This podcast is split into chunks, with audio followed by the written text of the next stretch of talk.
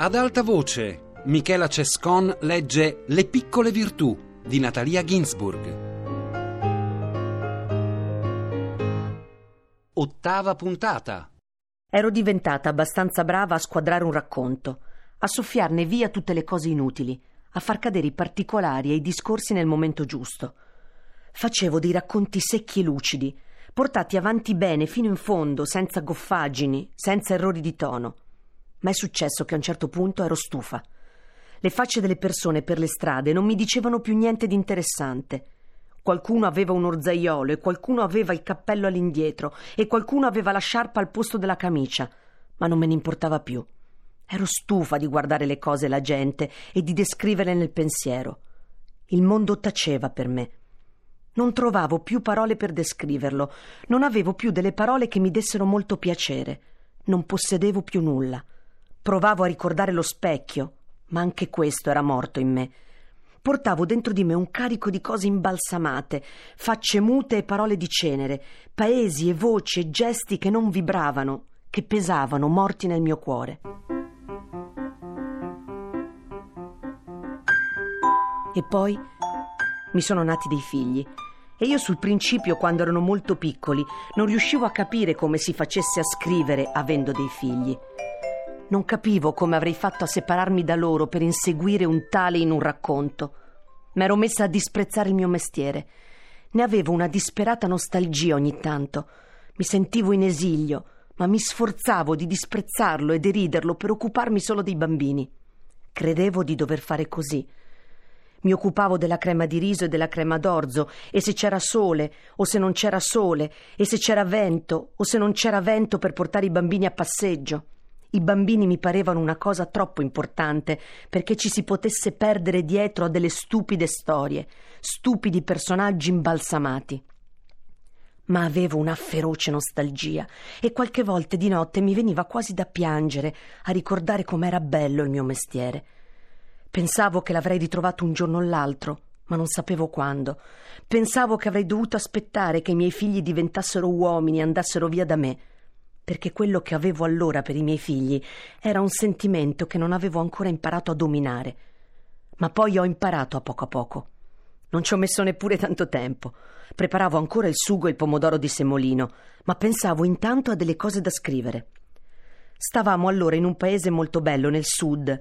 Ricordavo le strade della mia città e le colline, e quelle strade e quelle colline si univano alle strade, alle colline e ai campi del paese dove stavamo adesso e ne nasceva una natura nuova, qualcosa che io di nuovo potevo amare.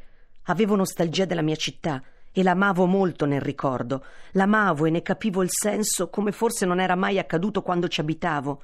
E amavo anche il paese dove stavamo adesso, un paese polveroso e bianco nel sole del sud, Larghi prati d'erba ispida e arsa si stendevano sotto le mie finestre e mi soffiava forte in cuore il ricordo dei viali della mia città, dei platani e delle alte case, e tutto questo prendeva a bruciare lietamente dentro di me e avevo molta, molta voglia di scrivere. Ho scritto un racconto lungo, il più lungo che avessi mai scritto. Ricominciavo a scrivere come uno che non ha scritto mai, perché era già tanto tempo che non scrivevo e le parole erano come lavate e fresche. Tutto era di nuovo come intatto e pieno di sapore e di odore. Scrivevo nel pomeriggio, quando i miei bambini erano a spasso con una ragazza del paese. Scrivevo con avidità e con gioia ed era un bellissimo autunno e mi sentivo ogni giorno così felice. Nel racconto ci mettevo dentro un po' di gente inventata e un po' di gente vera lì del paese e anche mi venivano fuori certe parole che dicevano sempre lì e che io non sapevo prima, certe imprecazioni e certi modi di dire. E queste nuove parole lievitavano e fermentavano e davano vita anche a tutte le altre vecchie parole. Il personaggio principale era una donna, ma molto molto differente da me. Adesso non desideravo più tanto di scrivere come un uomo, perché avevo avuto i bambini e mi pareva di sapere tante cose riguardo al sugo di pomodoro e anche se non le mettevo nel racconto, pure serviva al mio mestiere che io le sapessi. In un modo misterioso e remoto, anche questo serviva al mio mestiere. Mi pareva che le donne sapessero sui loro figli delle cose che un uomo non può mai sapere. Scrivevo il mio racconto molto in fretta, come con la paura che scappasse via. Io lo chiamavo un romanzo, ma forse un romanzo non era. Del resto finora mi è successo sempre di scrivere in fretta e delle cose piuttosto brevi. E a un certo punto mi è sembrato anche di capire perché. Perché ho dei fratelli molto maggiori di me e quando ero piccola, se parlavo a tavola, mi dicevano sempre di tacere. Così mi ero abituata a dir sempre le cose in fretta in fretta, a precipizio e col minor numero possibile di parole sempre con la paura che gli altri riprendessero a parlare tra loro e smettessero di darmi ascolto. Può darsi che sembri una spiegazione un po' stupida, eppure deve essere stato proprio così. Ho detto che allora, quando scrivevo quello che io chiamavo un romanzo, era un'epoca molto felice per me. Non era mai successo niente di grave nella mia vita. Ignoravo e la malattia e il tradimento e la solitudine e la morte. Niente era mai crollato nella mia vita, se non delle cose futili, niente m'era stato strappato che fosse caro al mio cuore. Avevo sofferto soltanto delle oziose malinconie dell'adolescenza e del guaio di non saper come scrivere. Allora ero felice in un modo pieno e tranquillo, senza paura e senza ansia, e con una totale fiducia nella stabilità e nella consistenza della felicità nel mondo. Quando siamo felici, noi ci sentiamo più freddi, più lucidi e distaccati dalla nostra realtà. Quando siamo felici, tendiamo a creare dei personaggi molto diversi da noi, a vederli nella gelida luce delle cose strane, distogliamo gli occhi dalla nostra anima felice e paga e li fissiamo, senza carità, su altri esseri, senza carità, con un giudizio scanzonato e crudele, ironico e superbo, mentre la fantasia e l'energia inventiva agiscono con forza in noi riusciamo facilmente a fare dei personaggi, molti personaggi, fondamentalmente dissimili da noi, e riusciamo a fare delle storie solidamente costruite e come prosciugate in una luce chiara e fredda. Quello che ci manca allora, quando siamo felici di quella particolare felicità senza lagrime, senza ansia e senza paura, quello che ci manca allora è un rapporto intimo e tenero con i nostri personaggi, con i luoghi e le cose che raccontiamo quello che ci manca è la carità. Apparentemente siamo molto più generosi, nel senso che troviamo sempre la forza di interessarci agli altri, di prodigare agli altri le nostre cure, non ci occupiamo tanto di noi stessi non avendo bisogno di nulla. Ma quel nostro interesse per gli altri, così privo di tenerezza, non coglie che pochi aspetti abbastanza esteriori della loro persona. Il mondo, ha una sola dimensione per noi, è privo di segreti e di ombre. Il dolore che ci è ignoto riusciamo a individuarlo e a crearlo in virtù della forza fantastica di cui siamo animati, ma lo vediamo sempre in quella luce sterile e gelida delle cose che non ci appartengono, che non hanno radici dentro di noi.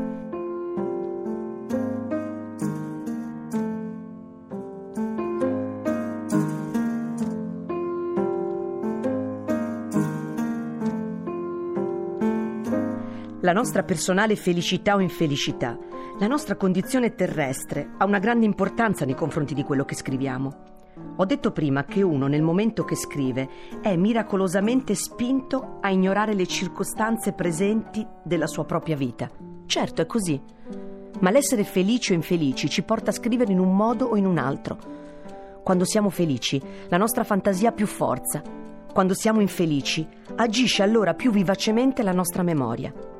La sofferenza rende la fantasia debole e pigra. Essa si muove, ma svogliatamente, con languore, con i deboli moti dei malati, con la stanchezza e la cautela delle membra dolenti e febbricitanti. C'è difficile distogliere lo sguardo dalla nostra vita e dalla nostra anima, dalla sete e dall'inquietudine che ci pervade. Nelle cose che scriviamo affiorano allora di continuo ricordi del nostro passato. La nostra propria voce risuona di continuo e non riusciamo ad imporle silenzio. Fra noi e i personaggi che allora inventiamo, che la nostra fantasia illanguidita riesce tuttavia a inventare, nasce un rapporto particolare, tenero e come materno, un rapporto caldo e umido di lacrime, d'un'intimità carnale e soffocante. Abbiamo radici profonde e dolenti in ogni essere e in ogni cosa del mondo del mondo fattosi pieno di echi e di sussulti e di ombre, a cui ci lega una devota e appassionata pietà. Il nostro rischio è allora di naufragare in un buio lago d'acqua morta e stagnante e trascinarvi con noi le creature del nostro pensiero, lasciarle perire con noi nel gorgo tiepido e buio tra topi morti e fiori putrefatti. C'è un pericolo nel dolore, così come c'è un pericolo nella felicità riguardo alle cose che scriviamo perché la bellezza poetica è un insieme di crudeltà, di superbia, di ironia, di tenerezza carnale, di fantasia e di memoria, di chiarezza ed oscurità. E se non riusciamo a ottenere tutto questo insieme, il nostro risultato è povero, precario e scarsamente vitale. E badate, non è che uno possa sperare di consolarsi della sua tristezza scrivendo. Uno non può illudersi di farsi accarezzare e cullare dal suo proprio mestiere. Ci sono state nella mia vita delle interminabili domeniche desolate e deserte, in cui desideravo ardentemente scrivere qualche cosa per consolarmi della solitudine, della noia, per essere blandita e cullata da frasi e parole. Ma non c'è stato verso che mi riuscisse a scrivere un rigo. Il mio mestiere allora m'ha sempre respinta. Non ha voluto saperne di me. Perché questo mestiere non è mai una consolazione, uno svago, non è una compagnia. Questo mestiere è un padrone, un padrone capace di frustarci a sangue, un padrone che grida e condanna. Noi dobbiamo inghiottire saliva e lagrime e stringere i denti, asciugare il sangue delle nostre ferite e servirlo. Servirlo quando lui lo chiede. Allora anche ci aiuta a stare in piedi, a tenere i piedi ben fermi sulla terra, ci aiuta a vincere la follia e il delirio, la disperazione e la febbre. Ma vuole essere lui a comandare e si rifiuta sempre di darci retta quando abbiamo bisogno di lui.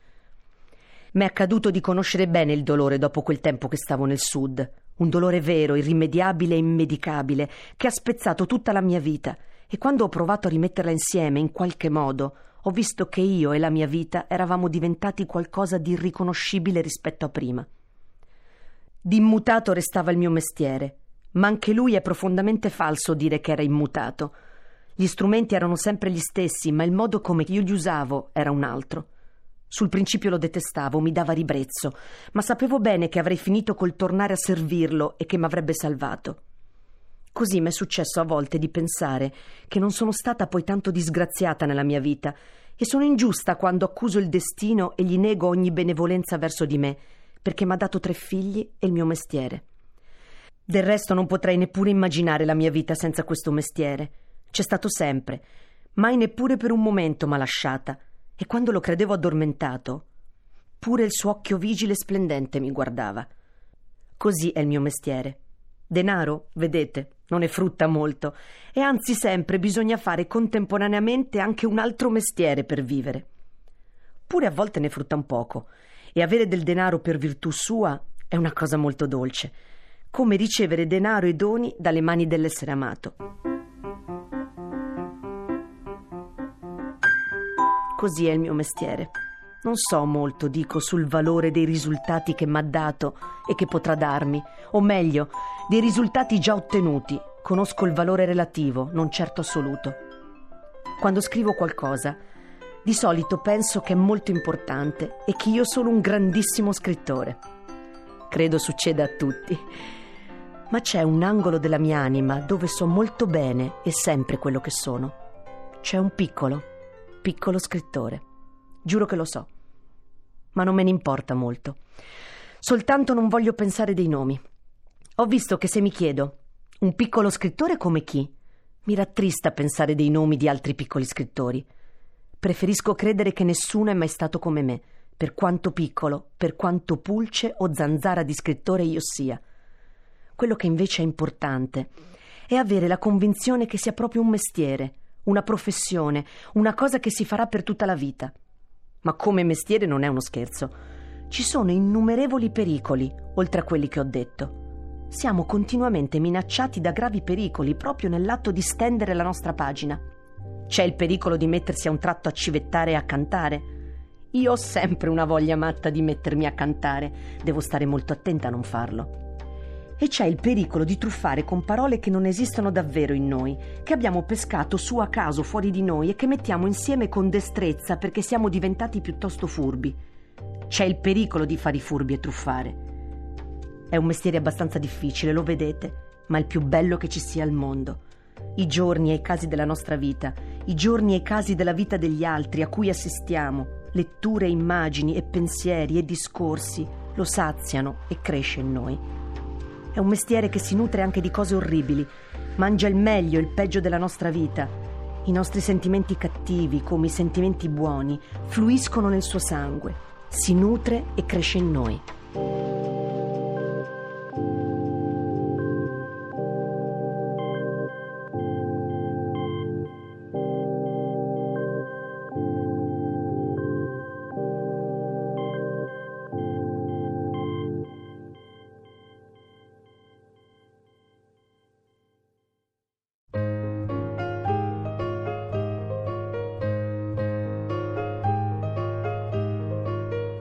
Michela Cescon ha letto Le piccole virtù di Natalia Ginsburg. A cura di Anna Antonelli e Lorenzo Pavolini, regia di Luigi Iavarone.